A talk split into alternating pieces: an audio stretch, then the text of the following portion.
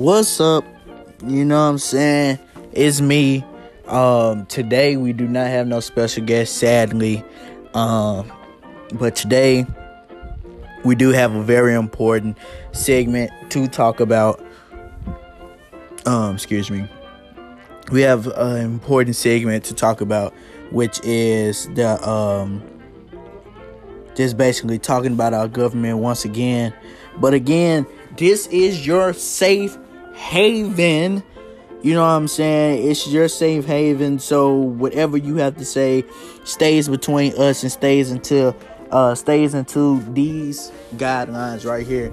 So I would say this question and uh, I'm gonna try to, and y'all just tell me y'all get the brain moving and uh, just let y'all know how I feel about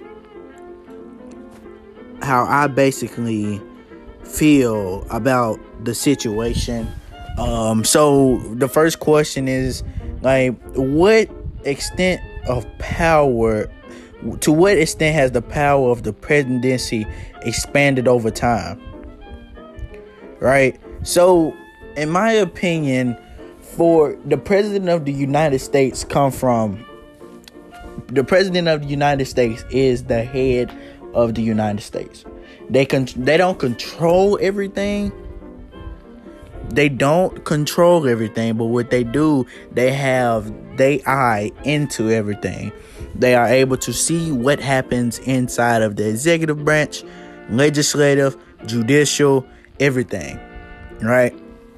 So they expanded um it is it seems like the president has some type of power in every single branch of government. And why I say that is because just like the executive law, I mean the executive branch, just like how they make the laws and they they change laws and everything of the sort, the president, if they if he feels that they don't fit as such, he can veto, right? And that's one of the powers that he has inside of the legislative. Um, as well as he picks the people that he wants inside of his government, right? He picks what he wants inside of his government, right? Because if you think about it, those things are needed, but at the same time, um, his power extended. Like, and I'm referring back to this question, his power has extended over the time, right? So, um, but yeah, so it seems like the power of the presidency has extended, it has expanded, right?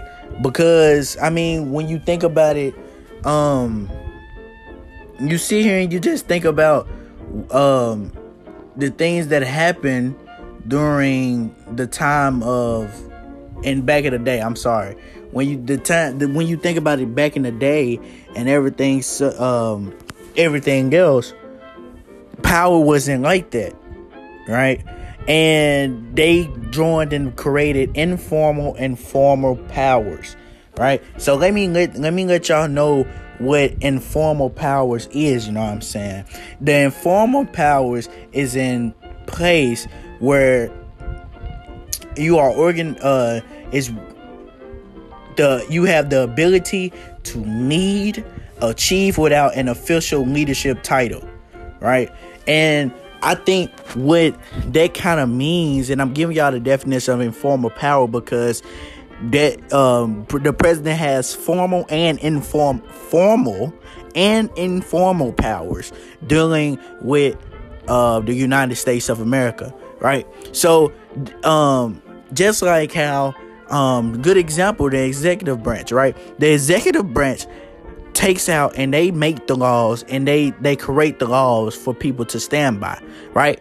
The president is not over the executive laws but what he can do is when he see something that is unconstitutional he can step in and do a veto right? He can do a veto and that's when he has some sort of control or like I said in the definition, an official leadership title, but his name is not who made that law. He was only the one that approved the law, right?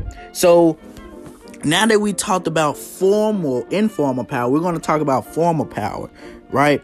Formal power is based upon power conferred by organization, while personal power is power based on upon the leadership personal skills. Um, I'm gonna just kind of expand on that, right? Um, I'm gonna expand up on that because even I, me reading that, um, it kind of confused me, right?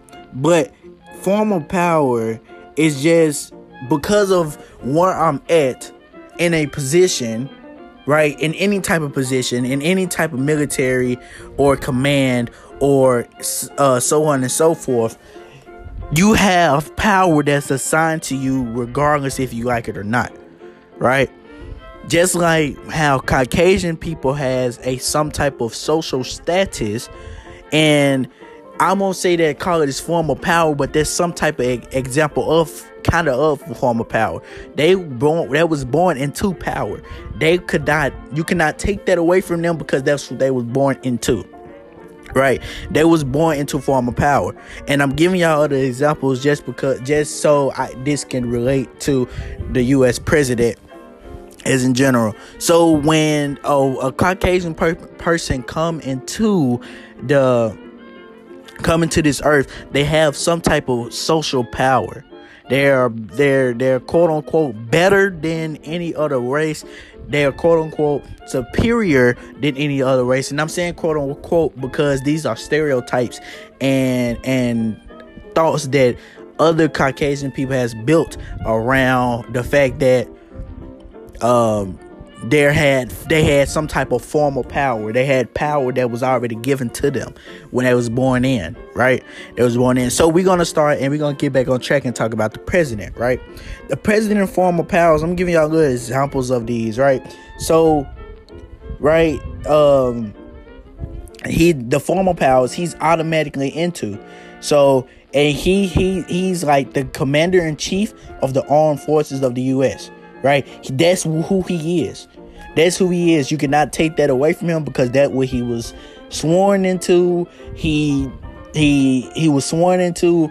He was um, campaigned for, or who he campaigned for, and so on and so forth to gain commander of chief, commander in chief, and just being the president of the United States. Right. Another piece of another piece of form of power that he has is um negotiating treaties with formal entities. And the reason why I say that is because he can negotiate he can negotiate he can negotiate treaties with other people and that's something that you cannot take from him. The, this is the power that he's had since he's been into or she or she but we haven't had a uh, woman president yet. But this is the power that he or she was born was got into when they got elected into office right? We can go back and we can talk about the informal um the informal um powers of the government which is um we can talk about the informal powers. I'm I'm, I'm sorry. Um, of we can talk about the informal powers of um of how they how they how presidents roll, which is just like I said with the executive branch, right? They have they doesn't they don't have powers. They don't have powers to um they don't have powers to control anything, but there is they do have power to say no in some type of way, right? So the the the um let's go to the second uh let's go to the second uh, question that I had for us to think about today. Um do you believe that 2020 we should uh we should have a electoral college? In my opinion, I don't think we should have a electoral college. I think we should run exactly how other parts of the of uh, chairs run. They run off the popular vote, right? If Trump, and this is an example, if Trump led the last term, if Hillary Clinton Hillary Hillary Clinton won that popular vote, right? And this is dealing with lessons that I learned from my teacher um, earlier this week. Hillary Clinton won. Hillary Clinton won the popular vote, but because she didn't have the electoral college votes, she lost, right? And in my opinion, using the electoral college makes using the electoral college kinda is one of those things where it's like the bigger stakes matter. You won't have a president want to come to Tennessee because we only maybe have one or two electoral college votes. I mean college points. They will go somewhere big like Texas, California, Penta, not yeah, Pennsylvania, uh, Nevada, they would go to these places just like the ones that's going on now. These places where it's such so crucial to get them because it's 20, 30, 20, 30 electoral votes that you are able to get in this um electoral college, right? Or this state. You would see college presidents go there more often because these are where electoral votes are most important at, right? But I feel like as us as a nation, we should be equal. We we always talk about equality and freedom. Let's be equal and not make some states better than the other because that's what it seems like. When I put when I put more power on another state instead of putting the power into everybody's hand, you put power in maybe eight states. Maybe those just those eight states should go should vote because that's the ones that matter. I have never seen a president come to Tennessee. Um, and I'm young, so I don't know. It probably some they probably did as you know for a reason or something. But I have never seen uh, a president come and campaign here and uh, talk. It was talk about it. I have never seen it because we don't have as many as many uh, electoral votes. Now, people will go down to Texas Presidents will go down to Texas. Presidents will go down to Nevada. Presidents will go down to Pennsylvania, and so on and so forth, because they have a lot of electoral votes, and that's that's what presidents do, right? So let's make let's let's stop that and make people equal, right? Let's make people equal in some form and state. Let's make people, let's make states equal so it can be a popular vote. We can take out electoral votes and just make it a popular vote.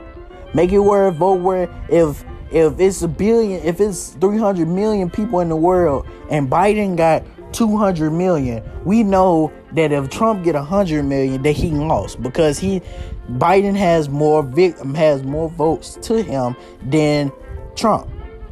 Let's do it that way instead of making only eight, really eight electoral votes really matter.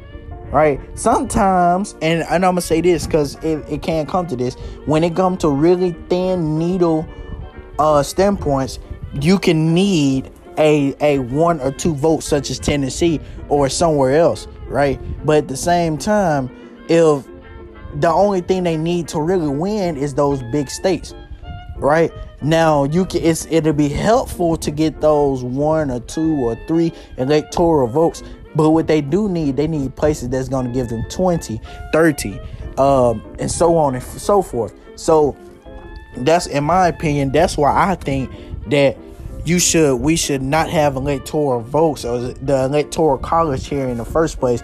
It should always be about equality and the president should be based on popularity because they are going to follow them more because more people wanted to follow for them. Instead of it being just eight states that really has a say so and the other 42 don't have a say so until the president like oh well i'm down by one and so now i need tennessee to vote for me. No it should be like that. It should be literally a popular vote where you have everybody have some type of say so, right? That one vote or that thousand votes count.